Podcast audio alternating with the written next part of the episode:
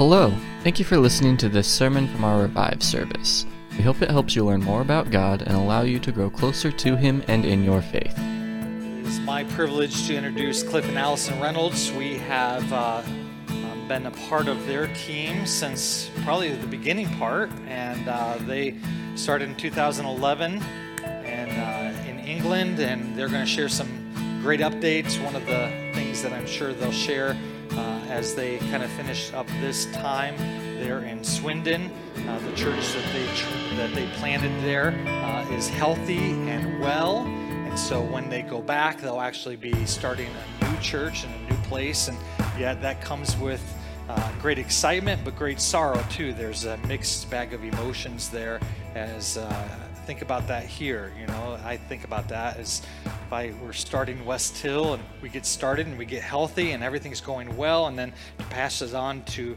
a healthy pastor and then to go back and to start a new church in a new place, that would be challenging and hard. And so that kind of gives you a picture a little bit, but they're wonderful people, and they give us lots of laughs in our family, and there's a little bit of razzing that goes on. They always pick on Uncle Aaron, and but I hope that you will be encouraged and challenged as you live out your faith where God has given you. And so if you would, welcome Cliff and Allie to the stage here this morning.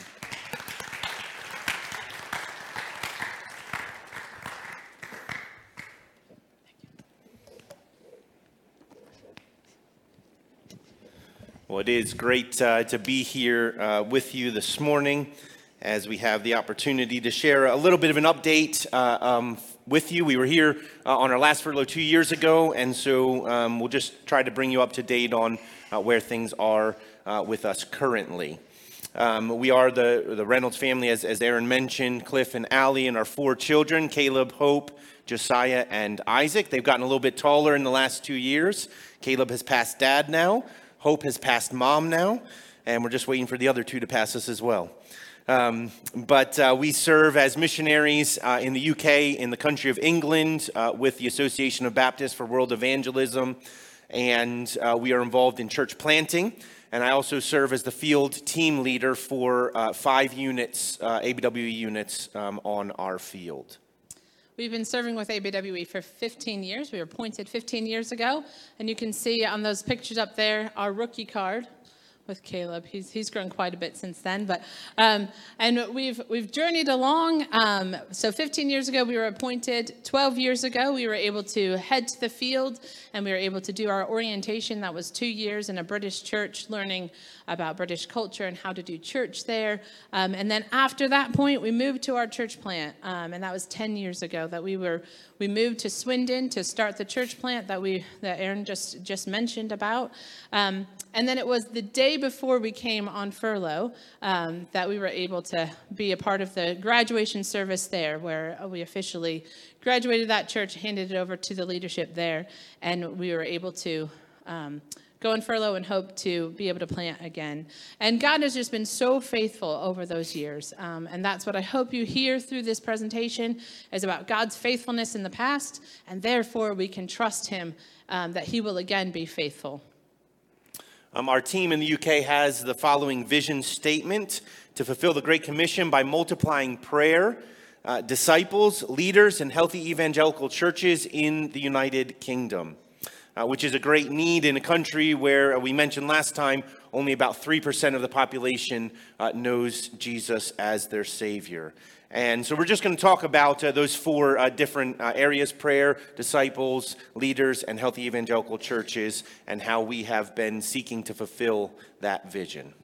So we've been multiplying prayer, or hoping to multiply prayer amongst the people there in England, in our church, through lots of different ways, but a couple different ways.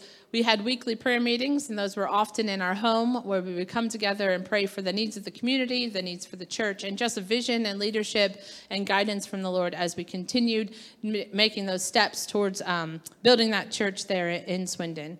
We also did a week-long prayer time each year, and this was always a highlight of our time, where we would have the whole week would be set aside. We'd multiple times a day, we would go to different people's houses and we would pray together. And it was such a blessing because many times before the week was up, the Lord would be faithful to answer some of those prayer requests that we were praying. And even those weekly ones as well, that would happen. By the end of the day, we would get reports from people how God had answered those prayers. And so that was such an encouragement and such a kind of powerhouse for how we were able to plant that church was through prayer. But then through multiplying prayer amongst our supporters here in the States, through our prayer letters, we send those out quarterly now. So if you haven't received those, you can sign up on our back table for those prayer updates. But we also have been trying to send out some prayer emails. Those are maybe prayer requests that are a little bit more urgent or something that's happening the next day that we were just asking for prayer. And then you can be a part of that event or whatever that was. And then we were able to give an update on how the Lord worked and how you can continue to pray. So again, we just thank you for those prayers and encourage you, if you're not a part of that or on that email list, make sure you get on that so you can be a part of praying for us. As we look towards the future, just a few things, three things in particular you could be praying for us as we look towards the new work that God's calling us to. We are going to be going back to the mother church to be forming a new team to go with us, kind of a launch team, to go into a new area in the town of Swindon. And so if you could be praying for that team that God would be gathering. We don't have the team yet. We're going to be going, building relationships, casting a vision, and seeking the Lord's help as we seek to develop that team. We also are praying that we would be able to move into the area. It's about 20 minutes from where we currently live, and praying that we might be able to find a house there. We've been looking over the past year, and there's, I think, only been one house that's really been suitable for our family as we rent houses in the UK. And so, but we know God has answered prayers before about that, so we'd appreciate your prayers. And if he doesn't provide and open a door for that, that's fine. We can continue living where we are currently. But then also a place for us to meet as a church. It's a new community. We'll be talking about it a little bit later in the update here. But we'll need a place to be able to meet. We don't have a church building. There is no land available to be able to do that, nor the money or funds to be able to purchase something. And so we often meet in schools or community centers. And we're hoping that we'll be able to meet in a school that's currently there called the Deanery. And so you could be praying with us about that as well. But God has been faithful in the past to answer our prayers, and we know that we are trusting that he will be faithful to answer our prayers as we continue to pray to him. So the next thing is multiplying disciples. And we've been doing that in lots of different ways. What we talk about intentional gospel living. And that's basically just living our lives amongst the people that God has placed us, where he's placed us, in an intentional way to build relationships in order to share the gospel with them. Often this is the first opportunity for people to actually meet a Christian and a believer and to be able to be introduced to the church. So we have been praying over the years that God would intersect our lives with those that he's working in, and he has been faithful to do that. One of the current ways in which we are doing intentional gospel living is through American football. So Caleb, our oldest, has been playing American football there in Swindon on a community team. And it's been such a joy to be alongside the families there and get to know them with the intent of sharing the gospel, building those relationships. But it takes a lot of time, so it's not something we can just go and immediately share the gospel. We have to build the trust of the people. We have to build those relationships and show them that we really do care about them. So he's been playing for a little over 2 years, and it's been exciting to watch. It's exciting to see how God has opened those opportunities of conversation. One of those ways is through some of the home games, one of the first ones especially, we invited our church to come out and cheer on Caleb. Now, most of the people in the church know nothing about American football, nor care about American football, but they care about Caleb. So they came along, and you can see the bottom picture. There was about 30 to 35 people from our church that came. Our church is not that large, so it was a large percentage of our church. And the amazing part was that we could just constantly tell people, that's our church family. And it was important for them to see that, because for many of the British people, church is irrelevant. It doesn't matter to them. It's something that you would go to maybe way in the past. But to show them what a living church family looks like was very important for that, being able to open up those gospel conversations. And so we even had people from the other teams asking, who are all those people over there? How many parents do you have? And they were like, oh, well, that's just all for one kid. And so that was really exciting to be able to talk through with them. And it was really exciting, even as we've been on furlough, one of the other coaches, they had needed some help at one of the events they were running. And they actually wrote to us and said, is there any way that your church gang could come along and help? So that just shows that they're seeing a difference. They're seeing the family feel, the people serving in lots of different ways, and that's opened up opportunities. We've built relationships with the coaches as well. One of the coaches we've even been able to have at our house. We've invited him to church events. He's come along to some of our outreach events. And also we had a Cedarville team that came and did a drama, a John drama, and he came to that. So we're really excited about those opportunities and continuing to build that relationship and share the love of Christ with him.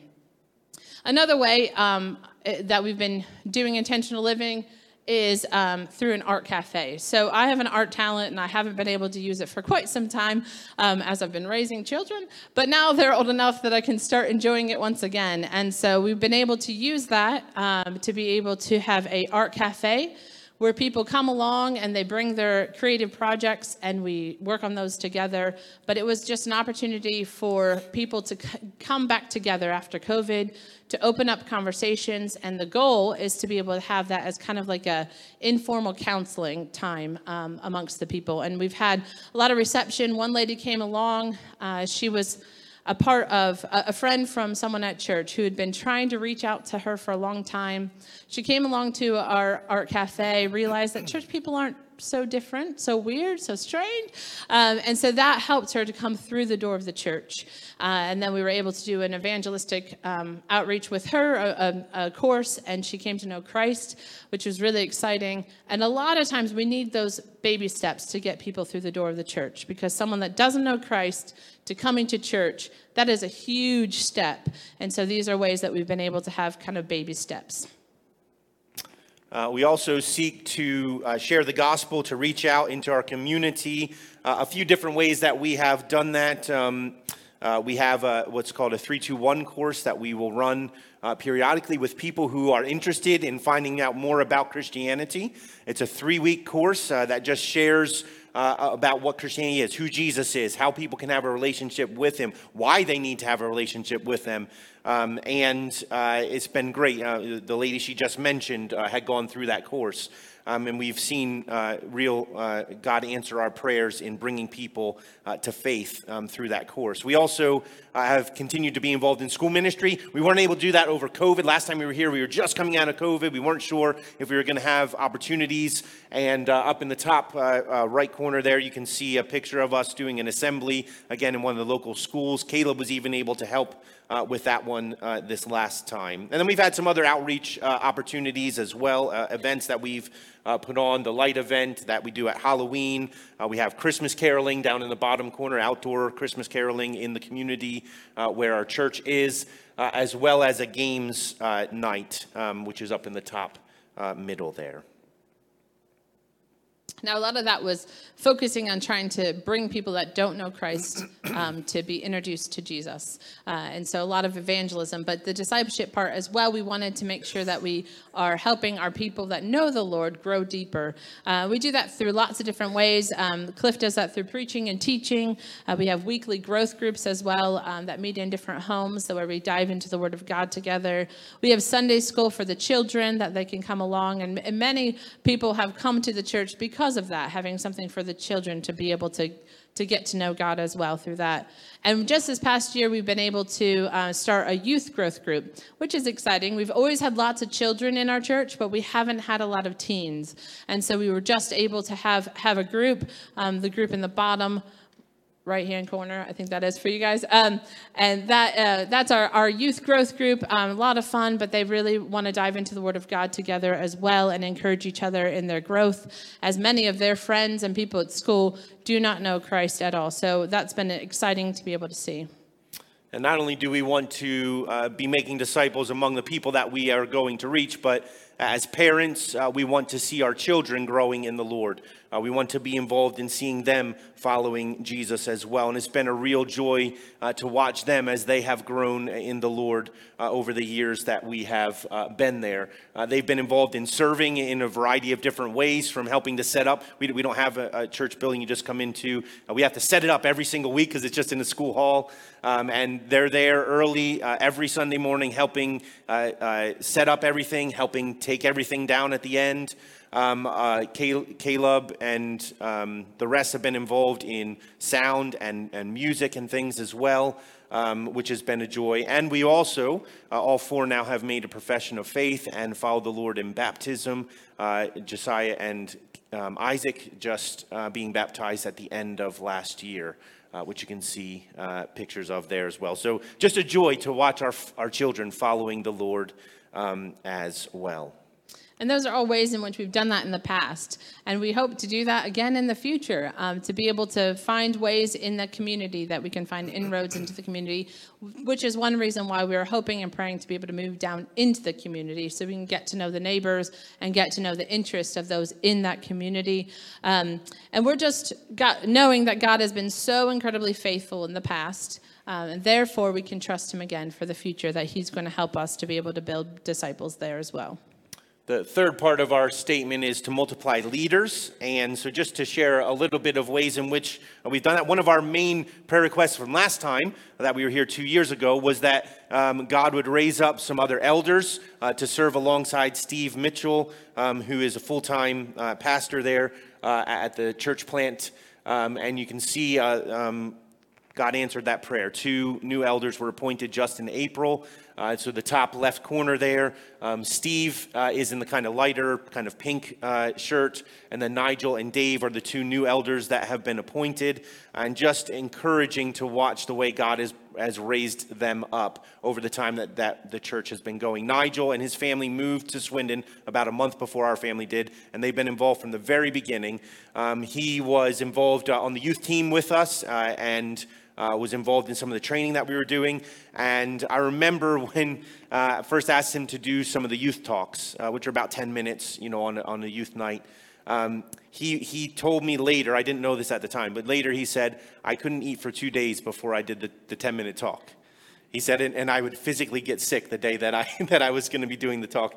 To watch him grow from that point to the point that he's preached in our church. He leads one of our growth groups. He cares well for the people of our church. And we also want to see leaders not only develop just as elders, but throughout the church, watching people use the gifts that God's given them to serve the body of Christ. And that's been a joy to watch people serve in various ways within the church family. And also, we've had the opportunity to orient 2 new missionary units to our field over the last several months. The Hilburn family arrived last November, and then Krista Tritt arrived in January. And so we were involved in helping them orient to the culture and getting them plugged in, helping them get set up. It's a very intense time for the people who are helping for those first couple months. And we're just excited to see how God's going to use them in the future. So in the area of the future for leaders, we are hoping to do again the same thing and trusting that God will help us to be able to develop leaders on all levels. But we're also trying to be able to be kind of a launch pad, a starting point for a church planting movement, a church planting network amongst the churches. There in Swindon is a real buzz now amongst some of the evangelical churches about church planting, which is really exciting to see. And we'd love to be able to see them come together and work together to be able to see many churches planted all over Swindon.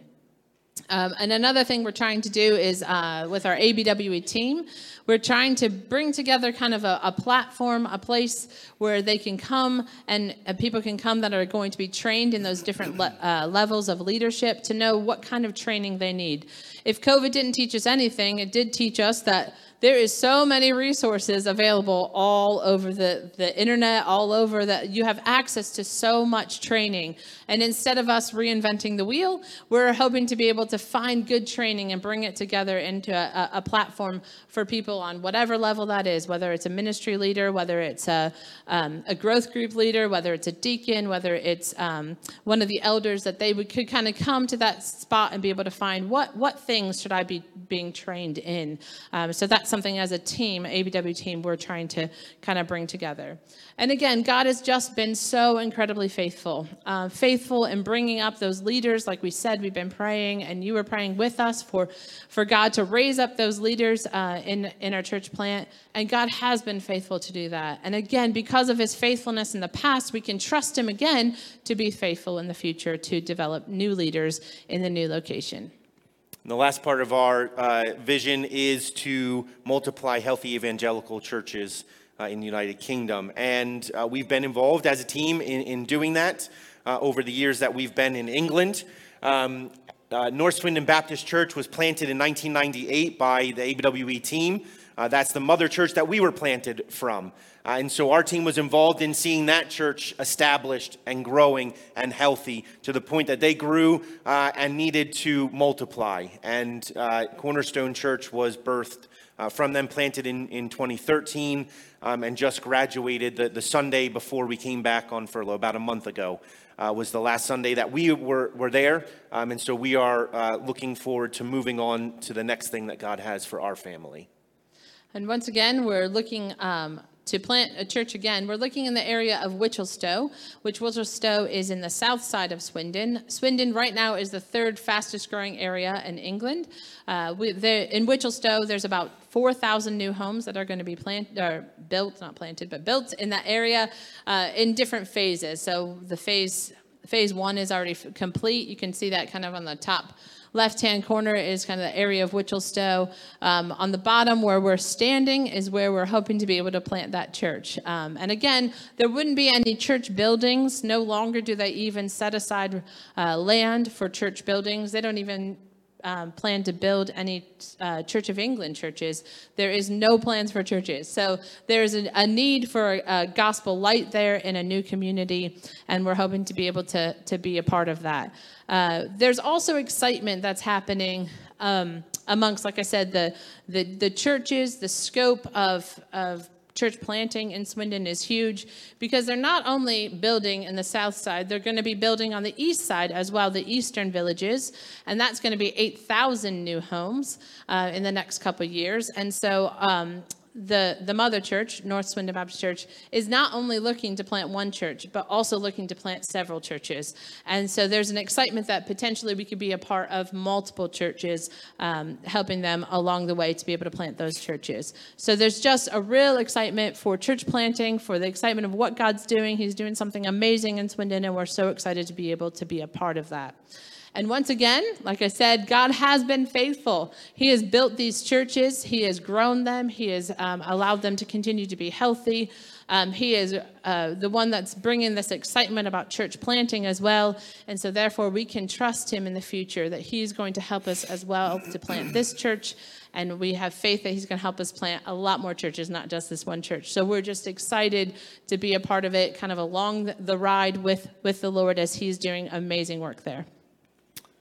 So I'm going to allow Allie to go ahead and take a seat. And we have our picture of our latest prayer card up on the screen there. They're back on our table. Would love for you to take one, put it up on your fridge, keep it in your Bible, whatever you do with them. But we really do value your prayers. And our contact information is on the back, our website and things as well, that you can get into contact with us from. And now we're going to transition to looking at God's Word together. If you have a Bible, go ahead and turn to Deuteronomy chapter 3. Deuteronomy chapter 3. Deuteronomy is the fifth book in the Bible. Genesis, Exodus, Leviticus, Numbers, then Deuteronomy. And we're going to be looking at chapter 3 for our remaining time together. As we think about the subject of confidence in God's faithfulness, we spoke about God's faithfulness in our presentation of the way that God has been faithful in the past and how we're trusting his faithfulness in the future. And in Deuteronomy 3, we want to be thinking about this subject of God's faithfulness as well. Now, it might not be the first place you would think to turn if you were going to be thinking about God's faithfulness. It might not even be the first place you would turn at all in God's word. Sometimes it might be a place that some people would avoid, but it's so rich. It's so helpful for us as we hear God speaking to the nation of Israel through Moses. And as we think about God's faithfulness, we need to ask the question, why should we trust God? Is it really worth trusting God? I mean, we live in a world that is... in one of the songs, it talked about chaos, right? He brings our chaos back into order. We live in a world that is broken, that is cursed by sin. And as a result of that, all of us face all kinds of difficulties in this life, challenges, whether it be financial or relational, concerns with your health or a work situation, a loss of a loved one, or maybe you're fearful and anxious about the future. There's all kinds of things. I mean, I'm sure I could list a whole number of other things as well. But as you look at your life, I'm sure there are things that you look at and you think, how can I trust God's faithfulness as I'm facing these things in my life? Well, Israel was facing some challenges as we come to Deuteronomy chapter 3. Just to bring us up quickly to speed here, the nation of Israel is on the eastern shores of the Jordan River, waiting for God's instructions to go into the promised land. And as they are preparing for that, Moses is speaking to the nation, and this is after 40 years that they've just spent wandering around in the wilderness, a trip that should have taken them about 2 weeks.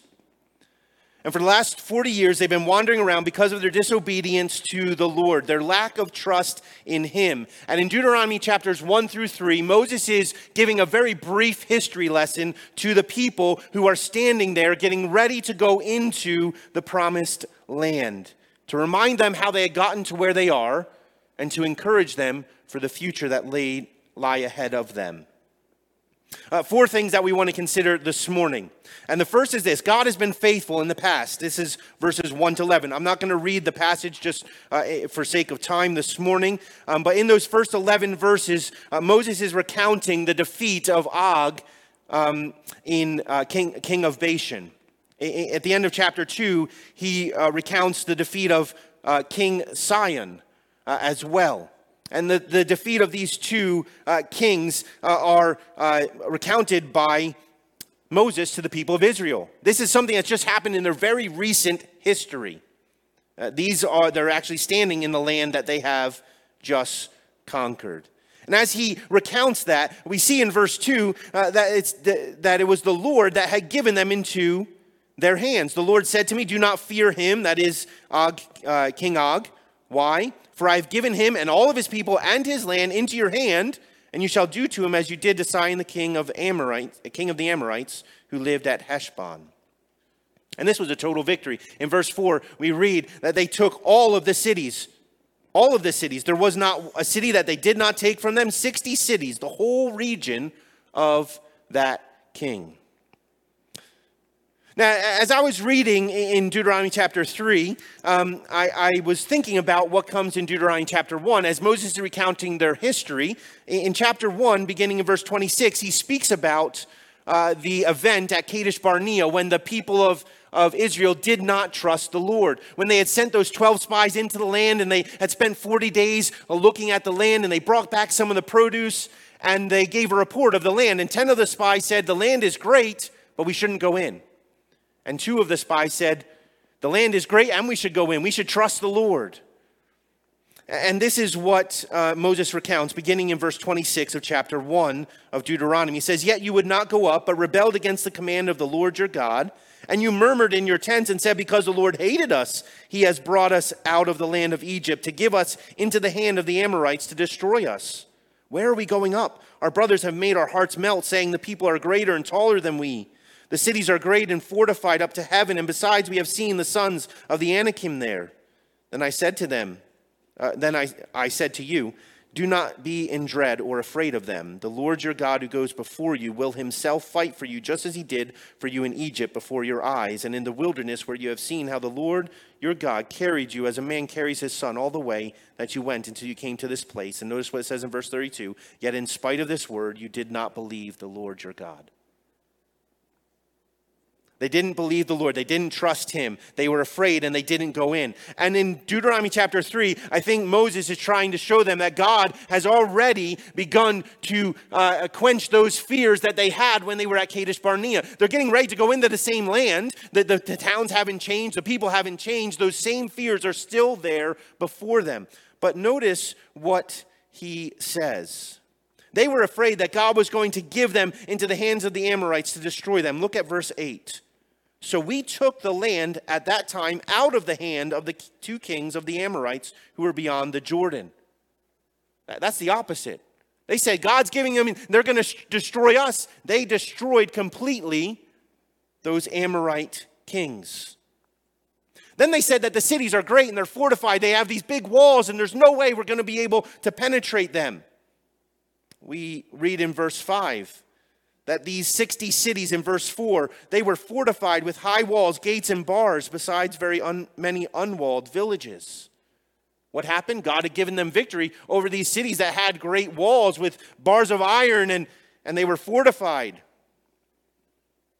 And the people that lived in the land, they were bigger than we are. They were giants in the land, the sons of Anakim. Did you notice in verse 11... that Og, king of Bashan, we're told, was left of the remnant of the Rephaim. The Rephaim were the giants. He was a giant king. And there's this really peculiar fact here that is mentioned in verse 11. His bed was a bed of iron. It was 9 cubits in length and 4 cubits in breadth. Now, I'm sure you're all really up to date on cubits. You probably use them to measure everything in your house. But it's about 18 inches. And so this bed was 13 and a half feet by 6 feet. That's a massive bed. And some scholars believe that this might have been his coffin that he was buried in. Why did he need such a big bed or such a big coffin? Because he was huge. And what had God done? Given them victory over this king. Those things they were afraid of at Kadesh Barnea, God has answered here. And I think Moses wants them to understand that as they're getting ready to go into the land. As I think about that, it reminds me that God has been faithful to us as well. He's been faithful to you. He's been faithful to this church, hasn't he? We can reflect on God's faithfulness in our own lives. We can reflect on God's faithfulness to this church. I think that's a really good thing to do. Because as we reflect on God's faithfulness in the past, it encourages us for the present. It encourages us for the future. How has God been faithful to you?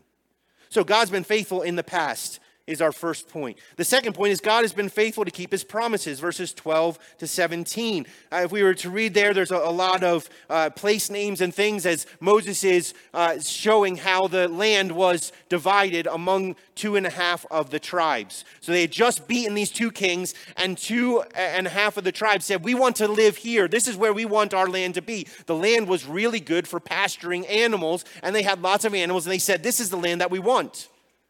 Now, Moses begins to divvy out the land. In fact, in your Bible, if you have maps in the back, things that you probably never look at, most Bibles that have maps in the back, not all Bibles do, so if you don't have one, if you're on a device, you won't probably have the maps there. You will find a map of the division of the land to the 12 tribes of Israel. And on the east side of the Jordan, you will see the land that was given to those 2.5 tribes. To the Reubenites, to the Gadites, and the half-tribe of Manasseh. Two individuals, Jair and Machir, in verses 14 and 15, are singled out, I think, because of their role in taking particular areas. And I think they were there as examples to the people. That there is blessing when you trust the Lord. There is blessing. God will give the land to you if you trust him.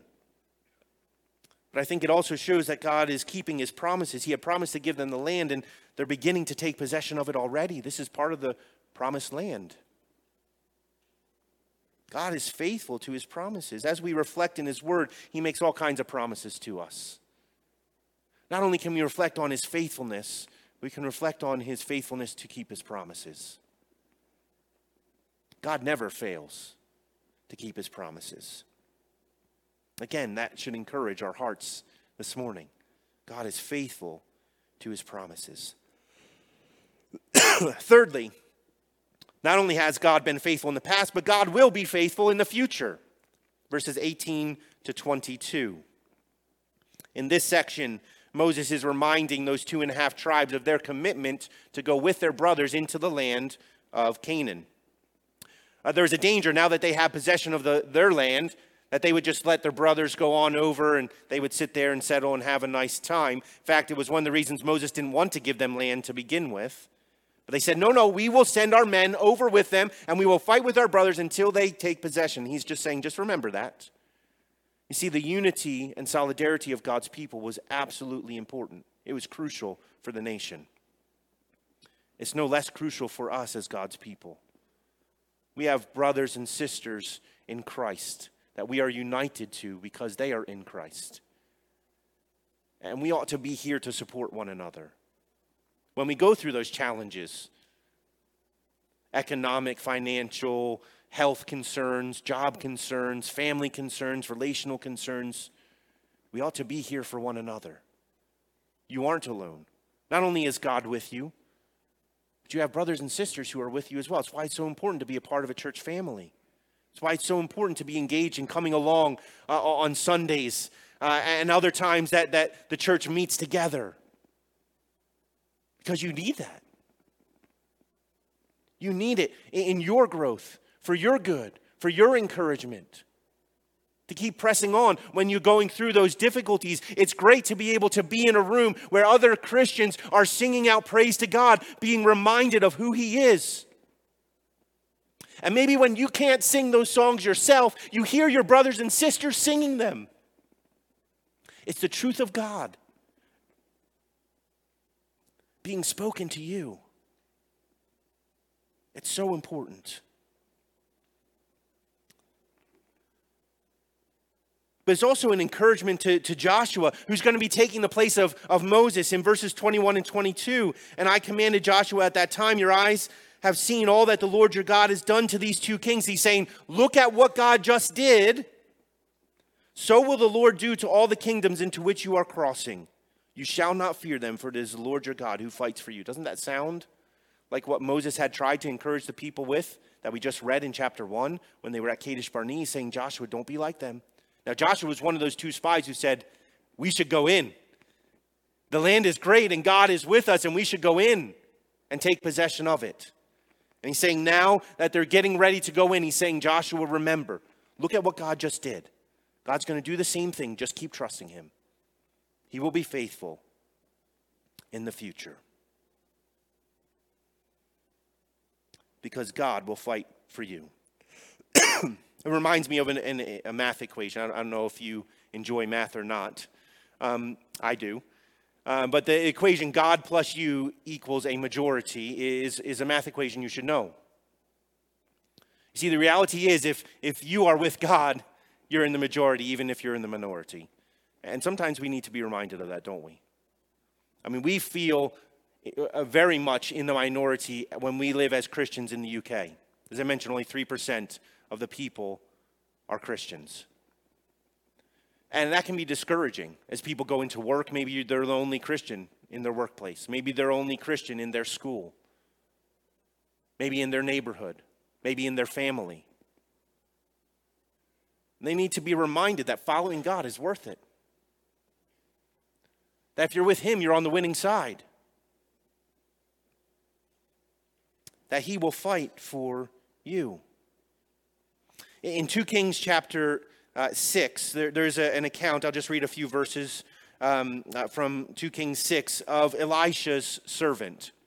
An account of Elisha's servant in 2 Kings chapter 6, beginning in verse 15. because he needed to be reminded of this truth as well. It says, when the servant of the man of God rose early in the morning and went out, behold, an army with horses and chariots was all around the city. And the servant said, alas, my master, what shall we do? I mean, we're surrounded. There's no hope. We're in trouble. He looked around and they're surrounded by the enemy. How does Elisha respond? He said, do not be afraid. Seems like there's a theme here. Do not be afraid. For those who are with us are more than those who are with them. Now, if I was Elisha's servant, I'd be thinking, Elisha, I think you've lost your mind. Okay, maybe you've woken up a little groggy. Maybe you had something bad to eat. I don't know. But if you look out the doors, there are people all around us, and there's horses and chariots. We are outnumbered. What do you mean there are more with us than there are with them? And notice what Elisha does in verse 17.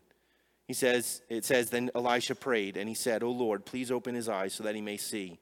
So the Lord opened the eyes of the young man, and he saw, and behold, the mountain was full of horses and chariots of fire all around Elisha. See, the truth was that they had the majority. The problem was that the servant couldn't see that. And sometimes we don't see that in our lives.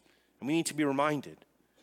We need to have God open our spiritual eyes to see that he is with us, that we are not alone, that we are together, that he is the one who protects us. See, when we fix our eyes on him, everything else seems small.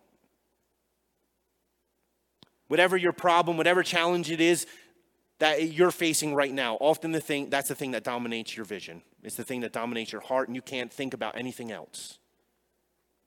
And it's huge. But when you begin to take a look at the Lord and you focus your eyes on him, put the Lord next to that thing, and all of a sudden that thing doesn't seem so big anymore. It doesn't mean it's not significant. It doesn't mean it doesn't matter. I'm just saying it's not as big as it was before. Is there something ahead of you that's causing you to fear? You can trust God for the future. There's no need to be afraid because he is faithful. So God has been faithful in the past. God's been faithful to keep his promises. He will be faithful in the future. Lastly, he will be faithful to keep his promises. This is verses 23 through the end of the chapter. And in these verses, Moses is praying to God, and he's asking God to let him go into the promised land. Now, he's been barred because of his sin at striking a rock. You can read about that in Numbers chapter 20. And so he was prevented from going into the promised land. But he's pleading, he's begging God, please let me go in. Please let me go in. But God says no. In fact, he says, don't speak to me about this again, we're finished. We're finished talking about this. So it's kind of like a kid who keeps asking their parent for something, right? Dad, please, dad, please, dad, please, dad, please. And then eventually, no, that is it. That's where God is. Moses understands that. And so Moses charges Joshua with the task of leading the people into the promised land. There's going to be a transition of leadership, and it's going to be a big one. From Moses to Joshua. And Moses is preparing the people for that. So that they will follow Joshua as they have followed him. I mentioned in the last point that our view of God is really important. When we have a big view of God, everything else seems small. I just want to conclude by something in Moses' prayer that really struck me in verse 24. O Lord God, you have only begun to show your servant your greatness and your mighty hand. For what God is there in heaven or on earth who can do such works and mighty acts as yours? As Moses prays and asks to go into the land, do you see his vision of God? He says, God, you're just getting started. That's why he wants to go into the promised land. He's like, I want to see this through. I want to see what else you're going to do. That's pretty amazing for him to say, you've only begun to show your servant what you're going to do. Because just think about all the things that Moses got to see in his lifetime. I mean, Moses was rescued in this little basket that floated down the river by Pharaoh's daughter, and he was raised in Pharaoh's house. Moses was spoken to by God from a bush that was burning but didn't consume. And he was called to go and to tell Pharaoh to let his people go. He got to see the 10 plagues that God sent on the nation of Egypt, to the point that they said, go away. And as they were being pursued with the Red Sea in front of them, Moses held up his staff over that Red Sea, and it was divided, and they walked across on dry land. And then the waves came over the Egyptian army and drowned the rest of them. They then went to Mount Sinai, where God met with Moses, and he gave him the 10 commandments. He wrote on those stones with his own hand, and Moses held them in his hand. Moses was there up on the mountain. And he was there when God led them by a pillar of cloud and a pillar of fire. When he provided manna every single day, when they would walk out and it would just be on the ground, and quail, and water from rocks, and victory over their enemies. That's a lot of stuff. In fact, some of you are probably thinking, man, I'd like to just, maybe have one of those things. Maybe I could see the burning bush and we go outside and God could talk to me from a bush, or maybe just one of the plagues. That would be pretty crazy to see something like that. Or maybe I could go up on a mountain and God would talk to me. And yet he says, God's just getting started. When we think of God's faithfulness, he's just getting started. We've been encouraged by what God has done through the time that we've been in England, and we're looking forward to what he's going to do as we continue to trust him. You can have confidence in God's faithfulness. That should strengthen and encourage you as his people. If you have any doubt about that, all you have to do is look at the cross, where he won the greatest victory that we've been reminded of this morning as we've taken communion. Where Satan was defeated, our sin was defeated, death was defeated, and we're promised eternity with him in heaven. Let's pray. Father, we thank you for your faithfulness. Thank you for the way that encourages our heart as we think about your character. So we've been reminded this morning of your character. We thank you for your faithfulness, your past faithfulness, how that encourages us in the present to trust you. And as we look to the future, with all of the things before us, with the things that we're facing right now, the challenges and difficulties in our life, we can know that we can have confidence in you because you are faithful. Thank you for your faithfulness. Help us, like Moses, to have a big vision of you as we read about you in your word, as we live in relationship with you. Encourage our hearts, strengthen our faith, that we might walk with you into the unknown in the future, knowing that our eternity has been settled and will be with you forever. Thank you. Thank you for your faithfulness. We pray this in Jesus' name. Amen.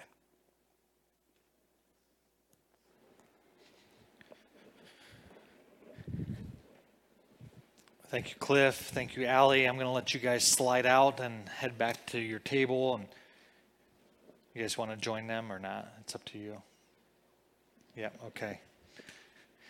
I just want to say, man, it's great to see Jimmy and Nina and little William. I'm excited to see him today. Not everybody jump on them at once, right? I always try to say that. And but we're glad, and we're excited for the new addition to your home and also to our church. And so we've been praying for you guys and are excited for you. Hope that you've been encouraged by what Cliff shared this morning. Not only the report of England, how God's working over there, but also the challenge for us and the challenge of how are we viewing God? How do you see God? How do you see him working?